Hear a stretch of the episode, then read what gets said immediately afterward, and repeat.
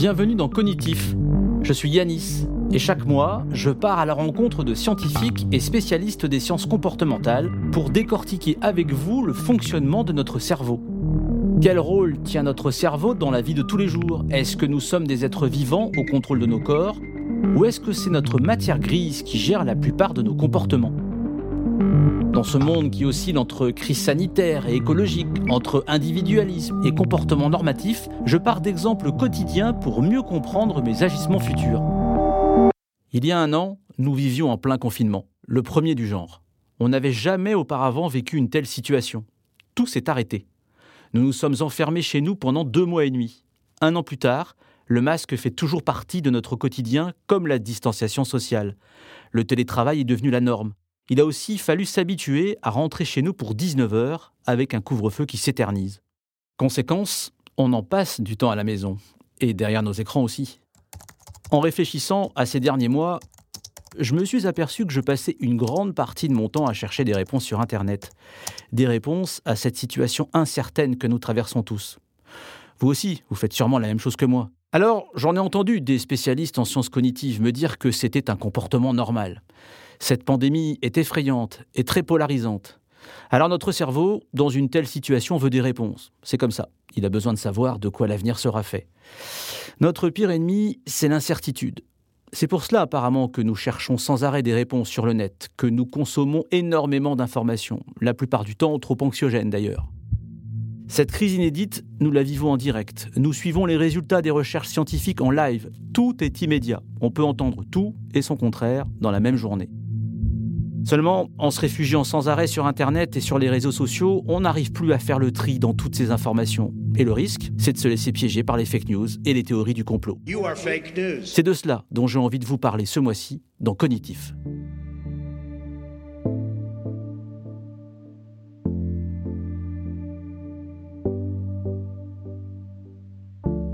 Ce monde toujours plus complexe, cette incertitude, nous pousse-t-il à adhérer aux théories du complot? Pourquoi les théories du complot peuvent-elles nous réconforter? Et quel est le rôle de nos croyances dans nos prises de décision? Ces questions, je les ai posées à Albert Moukébert. Il est docteur en neurosciences cognitives et psychologue. Son objet d'étude, c'est notre manière de réfléchir. Il s'intéresse au doute, douter de nos pensées, émotions et intuitions. Il est aussi l'un des fondateurs d'un collectif de neuroscientifiques qui s'intéresse à la façon dont se forment nos opinions. Avec ses collègues, il travaille notamment sur nos croyances, qui jouent un rôle primordial dans nos prises de décision. Albert Moukébert a sorti il y a quelques mois un livre que j'ai dévoré. Votre cerveau vous joue des tours. Il raconte comment notre cerveau nous induit en erreur et peut nous conduire à croire aux fake news. Il est aussi expert auprès du CSA sur la désinformation en ligne. Je suis Yanis. Bienvenue dans Cognitif. Aujourd'hui, je reçois Albert Moukébert. Je ne sais pas si on peut dire que c'est les fake news qui plaisent à notre cerveau ou c'est plutôt notre cerveau a besoin de comprendre le monde. Et euh, les fake news viennent apporter une réponse, souvent à des événements qui sortent de l'ordinaire, des explications.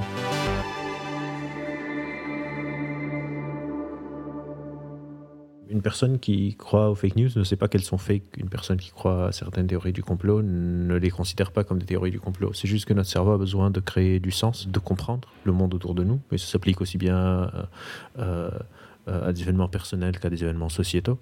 Et les fake news vont venir apporter une réponse souvent mm, facile à, intégrer, on va dire, euh, pour faire sens d'événements, comme je disais, qui sont souvent qui sortent de l'ordinaire. À chaque fois qu'il y a quelque chose de nouveau ou quelque chose d'incertain ou quelque chose d'ambigu, euh, les trois vont souvent euh, ensemble, euh, il va y avoir une sorte de pullulement d'hypothèses explicatives. et évidemment, ce qu'on est en train de vivre, un virus qui prend la planète complètement au dépourvu, qui est la première pandémie mondiale, en tout cas pour les personnes qui sont actuellement en vie sur la Terre, est un événement qui sort complètement de l'ordinaire. Euh, on a énormément du mal à y croire.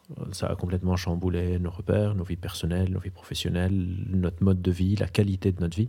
Et donc évidemment, il va y avoir euh, plusieurs hypothèses qui vont se proposer, qui vont être proposées, surtout euh, parce qu'on n'a pas une hypothèse solide qui, qui, va réduire cette ambiguïté. Et donc, bien sûr, chacun, selon ses a priori euh, de comment fonctionne le monde, va pouvoir trouver une sorte d'histoire qui va être plus facilement intégrable dans sa vision du monde. Parce qu'il faut tout le temps garder en tête que selon ce qu'on croit déjà, notre cerveau a tendance à, à, plus facilement intégrer des choses qui vont dans le sens de notre vision préalable que quelque chose qui va venir à son encontre. Et du coup, si moi, par exemple, je sais pas, j'ai toujours cru qu'il y avait une sorte de complot mondial bien avant la pandémie pour gérer euh, tout le monde, un événement comme ça va euh, être très facilement intégrable. Et du coup, des, des, des nouvelles qui brodent autour de cette, de, cette vision-là du monde vont être plus facilement intégrables. Quelqu'un qui croit, au contraire, je sais pas, il y a un complot pharmaceutique, va se dire que tout ça, c'est juste pour injecter des vaccins, etc., etc. Chacun selon sa vision du monde. Et même quelqu'un quelqu'un qui croit que c'est,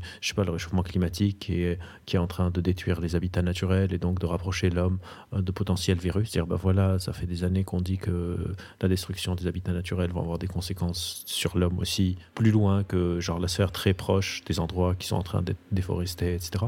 Et va se dire, bah, justement, ça aussi. Et encore une fois, on ne sait pas c'est laquelle la fake news quand on adhère à une de ces hypothèses explicatives. Les confinements successifs, la période d'incertitude, le manque de confiance, est-ce que c'est pas ce qui ferait qu'on aurait plus tendance à croire aux théories du complot? En général, on n'aime pas l'incertitude, on aime bien trouver une réponse. Quand on est face à une situation incertaine et quelqu'un nous dit ben non, c'est ça, si ce, ce, ça, si cette hypothèse que cette personne est en train de nous proposer est facilement intégrable dans mes a priori sur le monde, évidemment que je préfère y adhérer que rester dans, cette suspension euh, sans, sans, savoir. Dans un contexte comme une pandémie, c'est très facile de faire euh, ce qu'on appelle des appels à l'incrédulité, de dire il n'y a aucune chance qu'un truc comme ça se produise de manière, de manière euh, due au hasard. Il y a sûrement un agent derrière, des gens derrière qui ont mm, programmé ça.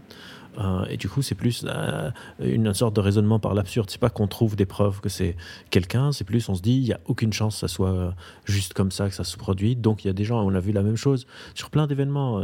Par exemple, quand Notre-Dame a brûlé, les premières heures, très très vite, il y a eu tellement d'hypothèses. Soit c'est le président de la République, c'est Macron qui a fait ça pour pas prendre la parole. Genre, il veut juste éviter de prendre la parole. C'est comme juste, un enfant ne veut pas faire son examen, il crame euh, Notre-Dame. D'autres disaient c'est les musulmans, parce que je pense que c'était la semaine euh, de Pâques ou quelque chose comme ça. D'autres disaient c'est Dieu qui, qui, qui, demande à tout le monde de re-regarder sa maison, etc. Parce que c'était un événement invraisemblable qui va croire que ça peut être un accident de, de, de travaux qui brûle une charpente vieille de, de, de plusieurs siècles, par exemple. Et à chaque fois il y a eu ça le 11 septembre, etc., etc. On, euh, aller sur la Lune, euh, il va y avoir tout le temps une sorte d'incrédulité. Et cette incrédulité va appeler une résolution. Et du coup, on va résoudre selon ce qui est les informations disponibles, mais aussi mes croyances préalables sur le monde. Est-ce que le, fait de suivre en direct ce qui se passe, les avancées de la recherche, l'évolution de la pandémie, toute la journée euh, devant les écrans, est-ce que ça ne renforce pas le risque justement de tomber dans les fake news? Des théories du complot Il y a une étude effectivement qui est sortie qui montre que les fake news se propagent beaucoup plus vite. Par contre, il faut la tempérer par euh, faire la différence entre quelque chose qui se propage et quelque chose qui est cru. C'est-à-dire peut-être que cette fake news est en train d'être propagée pour qu'on dise regardez euh, cette fake news combien elle est absurde. Euh, et ça, on est encore en train d'essayer d'étudier. Pourquoi est-ce que ça se propage? Parce que souvent, ça a un caractère, on va dire, sensationnaliste, soit, soit parce que c'est genre, on a découvert qu'il y a cinq personnes qui ont comploté tout le Covid et voici leur nom, soit parce que des gens vont dire, regardez comment est-ce qu'on peut croire à des trucs comme ça, complètement absurdes, qu'il y a cinq personnes qui ont comploté pour croire ce truc. Mais souvent aussi parce que ça, il n'y a pas d'article en face non fake news sur le sujet. Il y a très peu d'articles qui sortent tous les jours sur voici pourquoi l'épidémie a eu lieu, tout simplement parce qu'on n'a pas encore une hypothèse hyper solide sur les, les, options euh, possibles de, de comment est-ce que le virus euh, ou l'épidémie euh, s'est déclenché. Et du coup, c'est un jeu un peu asymétrique, inégal qui fait qu'il y a de fortes chances que euh, les, les, titres souvent sensationnalistes ou qui apportent une réponse des fake news vont être partagés. Mais encore une fois, partager, ça ne veut pas dire y adhérer nécessairement. Il faut faire la part euh, entre les deux. Notre cerveau, euh, vous confirmez, euh, Albert Moukébert, interprète la réalité tout le temps. Ça veut dire qu'il nous donne sa propre vision du monde? Oui, on est obligé, on n'interprète pas les choses, on interprète tout tout le temps. Hein, parce qu'on n'a pas les ressources nécessaires pour percevoir tout. On a une perception qui est très partielle, une attention qui est très limitée, et des ressources mnésiques qui sont encore plus limitées. On ne se souvient pas de tout. Donc on a besoin tout le temps d'interpréter. Et, euh, du coup, beaucoup de fois, on est en train de voir le monde plus selon comment on est. Ça ne veut pas dire que la réalité n'est pas importante. Ça dépend justement du degré d'incertitude et d'ambiguïté euh, de la situation à laquelle on fait face. Par exemple, interpréter une voiture qui est en train de traverser, euh, qui passe la route pendant que je veux traverser la rue, c'est beaucoup moins ambigu. Je vais pouvoir prédire interpréter et savoir si j'ai le temps de traverser sans me faire écraser. Mais quelqu'un qui me dit euh, j'ai trouvé ton podcast très très bien, je vais l'interpréter selon si par exemple j'ai une bonne confiance en moi, je vais me dire bah merci beaucoup. Et si j'ai une mauvaise confiance en moi, je vais peut-être me dire que la personne me dit ça pour être gentil alors qu'il euh, a trouvé ça nul, par exemple. Du coup, on est tout le temps, tout le temps, tout le temps en train d'interpréter. La question, c'est quelle est la part de moi que je suis en train de mettre dans mon interprétation versus la, la part de la réalité que je suis en train d'intégrer réellement, si tant bien même qu'on peut imaginer que la réalité existe. Mais ça, c'est un débat beaucoup plus philosophique, on va dire. Dans votre livre, vous dites d'ailleurs, euh, nous ne voyons pas le monde tel qu'il est, mais tel que nous sommes. Exactement, nous ne voyons pas le monde tel qu'il est, mais tel que nous sommes. Et la proportion de combien est-ce qu'on voit le monde tel qu'il est versus tel que nous sommes dépend souvent de l'ambiguïté, la nouveauté, l'incertitude d'une situation. Plus une situation est ambiguë, incertaine, voire nouvelle, parce que par définition, une situation nouvelle est encore incertaine, plus on va le voir le monde tel que nous sommes, euh, basé souvent sur nos a priori, et plus une situation est stable, claire, euh, connue, euh, plus on va avoir tendance à la voir telle, telle qu'on est, sauf effectivement dans certains, certaines exceptions, comme par exemple la cognition sociale. Si j'ai une mauvaise confiance en moi, je vais avoir tendance, même si c'est une situation que je connais, je vais souvent avoir tendance à l'interpréter négativement mais pour des choses un peu plus stables. Euh, je sais pas, par exemple, la ceinture de sécurité, quand ça, quand ça a commencé, beaucoup de gens disaient ouais, ça me serre la poitrine, je vais peut-être pouvoir pas respirer, etc. Et maintenant, avec le temps, on interprète beaucoup moins et on sait que la ceinture de sécurité sauve des vies. Euh, on peut appliquer le même raisonnement sur des choses plus nouvelles comme le vaccin, des choses comme ça. Il y a plus d'ambiguïté, plus d'incertitude, et du coup, selon si moi je fais confiance ou pas à la fabrication des vaccins, à la manière dont cette connaissance est construite, je vais pouvoir plus la voir comme je suis plutôt que comme elle est réellement, vu que par définition, je ne m'y connais pas, si je ne suis pas immunologue, je ne suis pas épidémiologiste, etc. Selon euh, plusieurs études récentes, les fake news sont partagées 70% de fois plus souvent que les vraies informations. Alors justement, euh, Albert Moukébert, comment peut-on expliquer notre préférence pour les fausses nouvelles? Ces interprétations sont tout le temps mises en exergue vis-à-vis de nos croyances, nos croyances étant nos, croyances préalables. Du coup, une fake news va tout le temps être...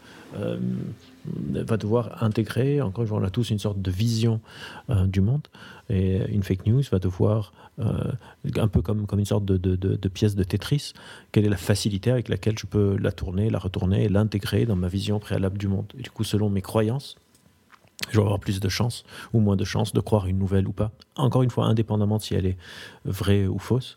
Euh, surtout que le vrai et le faux ne sont pas souvent binaires. Il y a des fake news qui peuvent avoir un fond de vérité. Il y a des vraies news qui peuvent avoir des éléments fallacieux dedans. Euh, du coup, euh, ça se joue vraiment sur, cette interface entre mes, croyances préalables, mes croyances pouvant, être des croyances de, pensée cognitive, affective, émotionnelle, intuitive, etc. et, la nouvelle information que je dois, intégrer dans un modèle. Je vais, intégrer, par exemple, aussi combien est-ce que je tiens à quelque chose. Vous allez intégrer beaucoup plus facilement une nouvelle information que je vous donne sur, je ne sais pas, euh, euh, George Washington, si vous en foutez un peu de George Washington, que sur la pédophilie, si vous avez des croyances très fortes sur la pédophilie ou le racisme, par exemple. Et du coup, nos croyances, toutes les croyances de toute façon, mais la question c'est comment est-ce que j'intègre mes croyances les unes avec les autres Est-ce qu'elles sont cohérentes euh, et du coup, est-ce que leur coût d'entrée est, plus simple euh, Et il y a des personnes qui vont euh, justement presque faire de l'ingénierie des, news en se disant, OK, il y, a un set de gens qui croient à ça, donc je vais créer des news qui sont plus facilement intégrables pour les personnes qui ont cette croyance préalable. Et, c'est souvent comme ça que qu'on va entre guillemets manipuler l'opinion. Et ça peut encore une fois aller dans tous les sens. Il faut savoir que les fake news n'ont rien à voir avec l'intelligence, n'ont rien à voir avec le niveau d'éducation, etc. Le facteur le plus euh, modulateur de ce qu'on pense, en tout cas aujourd'hui, c'est vraiment quelles sont mes, mes, mes croyances préalables, ma vision du monde. Quelqu'un qui a une vision du monde capitaliste va intégrer des informations qui vont dans son sens de manière plus simple, et quelqu'un qui a une vision anticapitaliste va intégrer des, des informations qui vont dans son sens de manière plus simple. On vient d'apprendre, grâce à Albert Moukébert, que si on est plus susceptible de croire aux fake news, ça vient surtout de notre besoin à tout prix d'avoir des réponses aux questions que l'on se pose. Notre cerveau déteste l'incertitude. Certes, les fake news ont toujours existé, mais Internet et les réseaux sociaux ont démultiplié leur potentiel de diffusion. Alors une question se pose. Est-ce que les groupes sur Facebook et les réseaux sociaux de manière générale ne nous enferment-ils pas dans nos croyances? Alors, on ne sait pas trop, vu que les algorithmes de Facebook sont opaques, on ne sait pas si Facebook nous montre juste des informations qui vont dans notre sens ou si des fois, il nous montre aussi des informations qui vont à l'opposé de notre sens et ça, ça a des, des, des, conséquences de polarisation. On sait par exemple que dans certaines campagnes euh, euh, de manipulation euh, politique, notamment pendant les élections américaines, en tout cas des, les recherches qui ont été faites, beaucoup de fois, c'était pas juste montrer aux supporters de Trump, de Trump des news qui vont dans leur sens et aux supporters de Clinton des news qui vont dans leur sens, mais aussi montrer aux supporters de, de, de, Clinton, par exemple, des news qui sont hyper polarisées sur les supporters de Trump et montrer aux supporters de Trump des news qui sont hyper polarisées par rapport aux supporters de Clinton ou par rapport à Clinton elle-même. Et du coup, la question est est-ce qu'on nous enferme dans des bulles où on voit juste les informations avec lesquelles on est d'accord ou est-ce que ça polarise? Et du coup, non seulement je vois des informations avec lesquelles je suis d'accord, mais aussi des informations avec lesquelles je suis viscéralement en désaccord, à tel point que j'ai plus envie de partager un monde avec les personnes qui pourraient croire à ça. Et ça, c'est un, combat quasiment politique. On n'est vraiment plus juste dans, les, sciences cognitives, les neurosciences, la psychologie, la sociologie. On est vraiment dans la politique de qui, qui, qui décide, de, de qui voit quoi. Et euh, moi, je suis membre du panel d'experts du CSA pour la lutte contre la désinformation en ligne. On a fait des auditions avec les plateformes, Facebook, Twitter, etc., des représentants. Et, ils ont ce double discours qui est très politique et qui est très dangereux de, de vouloir être en même temps euh, quand ils veulent se défendre, ils disent nous on est juste passif. Genre pour utiliser une métaphore, c'est comme s'ils disent nous on est comme EDF, nous on envoie juste le courant dans les fils électriques, on est les fils électriques, vous pouvez pas nous juger sur comment les gens utilisent leur électricité, s'ils sont en train d'utiliser pour brancher un, ordinateur, un lave-linge ou bien, je sais pas, une, un, truc qui, prépare un attentat euh, terroriste. Mais en même temps, quand on regarde ce qu'ils font avec leurs algorithmes, ils sont plus comme des diffuseurs de l'information, un peu comme les médias. Par exemple, TF1, France 2, etc. Ils ont des lois qui régissent comment est-ce qu'ils éditorialisent le contenu. Euh, quand ils préparent le journal à la télé ou un journal papier, il faut qu'ils décident de quel sujet ils parlent parce qu'ils ont un nombre de temps limité ou un nombre de pages, euh, un temps limité ou un nombre de pages euh, limité. il faut décider, il faut éditorialiser le contenu. Est-ce que je parle de ce qui se passe euh, au Mali ou de ce qui se passe au Liban ou de ce qui se passe à Saint-Denis? Et du coup, ils, ont un rôle actif de qui voit quoi. Et les plateformes, c'est un peu long, mais c'est important de, de, comprendre cette nuance. Les, pla les, plateformes ont ce double discours qui, pour se défendre, disent non, non, nous, on est comme les, les, fils électriques d'EDF ou bien les, les, tuyaux de, la société euh, des eaux. Mais en réalité, ils ont ces algorithmes qui font qu'ils agissent plutôt comme un, un, un, éditeur de contenu où ils décident de qui voit quoi. Quand vous ouvrez Facebook, quand vous ouvrez Twitter, vous n'avez pas un flow non contrôlé de tout ce que vos potes euh, postent. Euh, il y a une sorte d'algorithme qui décide de quelle information vous voyez. Vous, pouvez avoir 3000 amis sur Facebook et vous voyez euh, une centaine. Ce n'est pas, pas que les autres ne sont pas actifs, c'est que vous ne les voyez pas. Et ça, c'est un combat politique très important de voir par la loi comment est-ce qu'on va pouvoir soit contrôler euh, et du coup rendre responsables les plateformes de leur éditorialisation du contenu, comme on fait avec les diffuseurs de l'information euh, plus classiques, on va dire, soit leur dire, bah oui, l'utilisateur, l'expérience utilisateur va, va en pâtir, mais euh, vous n'allez plus éditorialiser le contenu et ça devient une sorte de, foutoir où vous voyez tout émerger au fur et à mesure que vos potes euh, postent. Et ça, ils veulent pas parce qu'effectivement, euh, l'interface utilisateur va, va être beaucoup plus problématique, mais en même temps, ils ne peuvent pas continuer à, jouer euh, sur les deux tableaux, surtout qu'on sait qu'ils récoltent énormément de données personnelles. Et du coup, il y a aussi un troisième pilier qui est très important, c'est que euh, c'est des structures privées qui sont même pas européennes, donc elles peuvent ne pas se plier euh, aux lois euh, européennes, qui sont en train de récolter énormément de données personnelles, qui peuvent les aider à faire des algorithmes euh, assez puissants de prédictibilité. Et, tout ça n'est pas du tout sous contrôle du public, alors qu'une société démocratique est supposée fonctionner sous le contrôle de, de, ses citoyens. Et, c'est un défi qui est énorme et monumental. certains pays ont essayé de, de s'y opposer et le rapport de force est assez penché vers les plateformes pour le moment. Et euh, moi, pour moi, c'est un sujet hyper important. Qui décide qui voit quoi Et qu'est-ce qu'on fait des données personnelles qui sont en train d'être récoltées par, encore une fois, des acteurs privés euh, sur lesquels on n'a aucun contrôle euh, public.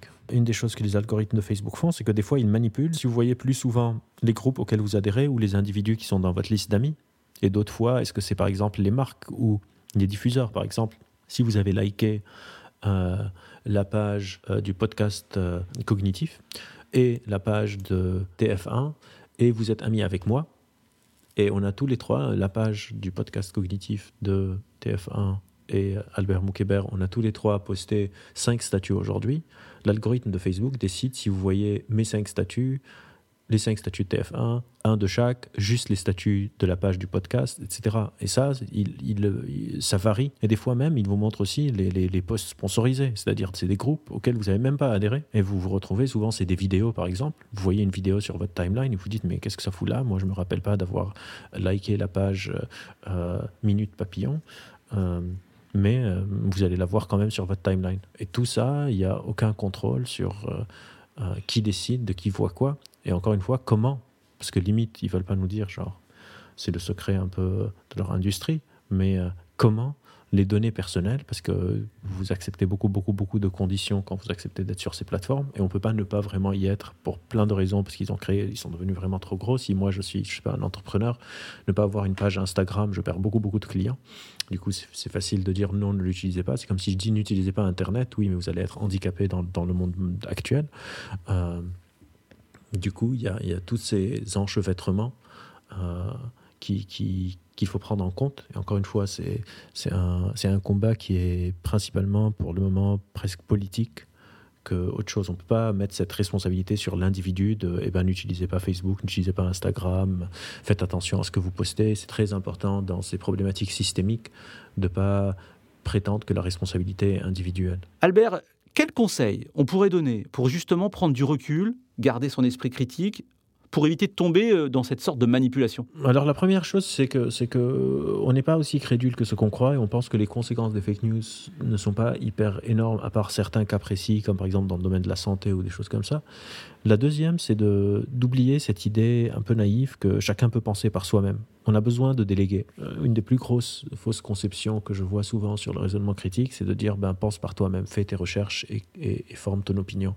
On n'a pas les ressources nécessaires pour avoir des opinions éclairées sur tout et n'importe quoi, sur la bitcoin, la blockchain, la physique quantique, les vaccins, le réchauffement climatique, le chômage, euh, le revenu universel de base, le cerveau, la créativité, etc. On a besoin de déléguer on est des animaux sociaux, et du coup la question devient en qui est-ce que j'ai confiance? Et en général, faire confiance à une seule personne, c'est pas une très bonne idée. Si vous avez toutes vos informations d'une seule personne, c'est pas généralement une très bonne idée. Euh, essayez de varier les sources, essayez d'accepter l'incertitude sur certains, certains sujets si vous n'allez pas agir dessus. Je sais pas, au début de la pandémie, par exemple, des gens disaient Ouais, utilisez l'hydroxychloroquine, non, ça marche pas, oui, ça marche, le professeur Raoult, oui, non, oui, non. Si vous n'êtes pas médecin vous n'êtes pas à l'hôpital et vous n'allez jamais donner de traitement sur la Covid, vous n'êtes pas obligé d'avoir une opinion tranchée dessus. Vous pouvez attendre quelques mois que, information de qualité se décante et après de faire confiance, encore une fois. Mais c'est se faire confiance, être un peu les garde-fous les uns des autres et questionner euh, pourquoi est-ce que je fais confiance à cette information plutôt pas à celle-ci. Et évidemment de s'exposer autant que possible à une variabilité d'opinion sans tomber dans, la, dans le relativisme. Euh, tout ne se vaut pas. Il y a des informations qui sont de meilleure qualité que d'autres essayer de diversifier ses, sources et encore une fois d'accepter de déléguer son raisonnement. On fait ça tout le temps dans notre vie euh, quotidienne. J'ai pas construit le micro avec lequel je vous parle, j'ai pas construit mon ordi, j'ai pas euh, cousu mes habits, j'ai pas construit l'immeuble où je vis, etc. Euh, ça s'applique aussi pour ma pensée. Je peux pas avoir une bonne opinion sur tous les sujets sur lesquels je voudrais avoir des opinions. Et du coup, l'incertitude est déléguée. Quand je fais des interviews, des choses comme ça, on me demande comment est-ce que vous faites si vous êtes face à un complotiste? Je pense que la première étape, c'est de se demander est-ce qu'il y a une chance que ce soit moi le complotiste? C'est euh, aussi de ne pas croire que moi j'ai tout le temps raison et l'autre a tout le temps tort. Si je dois accepter que l'autre, des fois, a tort et je, voudrais moi le convaincre que j'ai raison, il faut aussi que j'accepte qu'il y a des moments où moi j'aurai tort et je dois me laisser convaincre aussi. Et du coup, souvent, par exemple, dans ce genre de débat, de démarrer la conversation en se demandant quelles sont les conditions nécessaires pour que je change d'avis. Parce que s'il n'y a aucune chance que moi je change d'avis l'autre personne n'a aucune chance de, de changer d'avis, autant ne pas vraiment euh, discuter du sujet.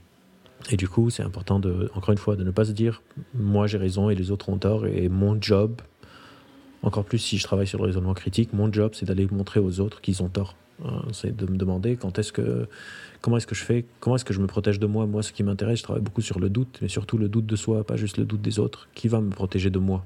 Je peux apprendre à faire du fact-checking, je peux apprendre, etc. Mais il y a encore cette interprétabilité de mon propre cerveau je pense que c'est euh, celle dont il est le plus dur euh, de se protéger. Vous connaissez maintenant les mécanismes dans notre cerveau qui déterminent nos opinions et les raisons qui font que l'on adhère plus ou moins facilement aux théories complotistes. La théorie du complot, c'est une explication simple à un monde très complexe, nous dit notre invité, Albert Moukébert. Et l'incertitude nourrit ces théories. Avec le télétravail, on passe notre temps devant les écrans, à vivre en direct l'évolution de la pandémie, les accords et les désaccords entre les scientifiques. Et ça, ça renforce encore nos doutes, nos incertitudes. Et puis, il y a aussi le rôle de nos croyances dans tout ça, ces processus mentaux bien ancrés en nous qui vont biaiser notre vision du monde. Difficile de s'en défaire. Sans doute faut-il prendre un peu de recul, raisonner en quelque sorte pour ne pas tomber dans le piège. Une récente étude publiée dans la revue Judgment and Decision Making nous apprend que si nous étions plus analytiques ou réfléchis, on parviendrait plus à se protéger de la désinformation. Mais ça, ça suppose euh, pour vous et pour moi de prendre plus de temps pour s'informer. Retrouvez toutes les sources citées dans la description de cet épisode. Cognitif est une émission écrite et présentée par moi, Yanis. Elle est produite et réalisée par Alvéole Création. Retrouvez-moi pour un nouvel épisode le dernier vendredi de chaque mois. En attendant, vous pouvez me poser vos questions ou partager vos impressions sur nos réseaux sociaux. Alvéole Création sur Instagram, Twitter et Facebook. Et si vous avez aimé cet épisode, n'hésitez pas à lui mettre des étoiles sur les applications de podcast. À bientôt!